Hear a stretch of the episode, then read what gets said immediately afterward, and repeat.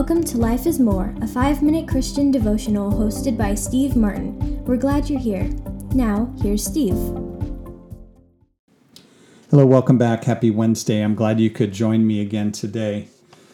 Yesterday, as we were looking at the parable of the great banquet in Luke chapter 14, uh, we acknowledged when it came to excuses that people were giving in light of this banquet that that life is fluid, that changes happen, and that they're important. Each person in the parable had canceled um, in the banquet or this God's God's feast, his table feast, if you will.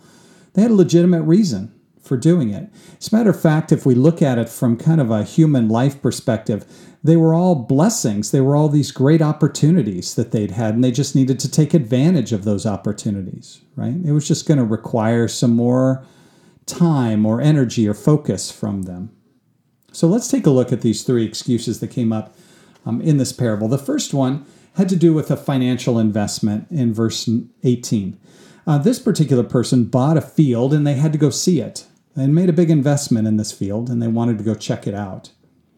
You know, if you make a big investment, you want to be aware of where you've just placed your money one thing about being in the Bay Area is people talk about Bay Area wages, right? And with the high cost of living, um, the housing and everything, the wages can be higher. And for some, high enough that they have a fair amount of additional income and they have to find ways to invest it. So when we invest it, it could be big ways or small ways, but sometimes those investments require this additional cost of time or energy or our focus. I remember that that happened when we made the decision to uh, buy a horse. It's a big investment on a lot of different levels, but we knew it was going to require a certain amount of time. We wanted to manage that though. It wasn't something we could go and do every single day. We wanted to keep an eye on it and, and make sure that it fit in the rhythm of our lives. The same thing happened when we signed our kids up, I remember back in the day, into youth sports right, the higher they went in youth sports, the more of a time and focus commitment that it seemed to require. It wasn't just the financial investment, it was the investment of us as a family in a certain direction. And sometimes those investments, again, they can become more demanding of our time or our focus than maybe we originally thought. Now, excuse number two had to do with work. In this case, this person had made an investment. They'd gotten a new pair of oxen. They had to go try them out, make sure they were ready to go. Right? It was related to their job, their income, the way they made a living. For a lot of us living here in the Bay Area, let's face it, I mean, the expectations that your employer may have aren't going to stop with a 40 hour work week where it's all clean and easy. And the third excuse had to do with relationships, in this case, marriage. This person had recently been married and they wanted to be able to celebrate. And marriage is critically important, and especially in Jesus' culture, it was very important. This person wanted to spend some time. I don't know if they wanted to go on a honeymoon or just settle in with their spouse. But each of these are important, right? Do any of them sound familiar to you, by the way?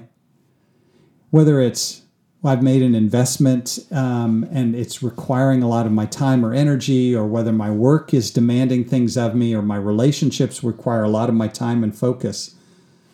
We'd spend a lot more time developing our spiritual lives with God, right? If these other things weren't demanding so much of our time. But rather than managing our choices in a way that keeps God as our foundational piece, it's easy for us to gradually drift little by little. Look, the same thing happens in our physical lives. It's not just our spiritual lives, in our physical lives. It happens. We have good intentions. We know to be healthy, we should work out, we should exercise, we should walk, we should jog, we should do something. But then these other commitments start pushing in such a way, limiting our time, demanding so much of us, we don't have any time for that anymore. The same thing happens to me when it comes to my physical health, even eating well when you don't have enough time to just slow down and cook healthy meals, it's so easy to just eat on the run. We know this is true that these areas of our lives, as great as they are, as much blessings as they are, can start to expect more from us and demand more from us.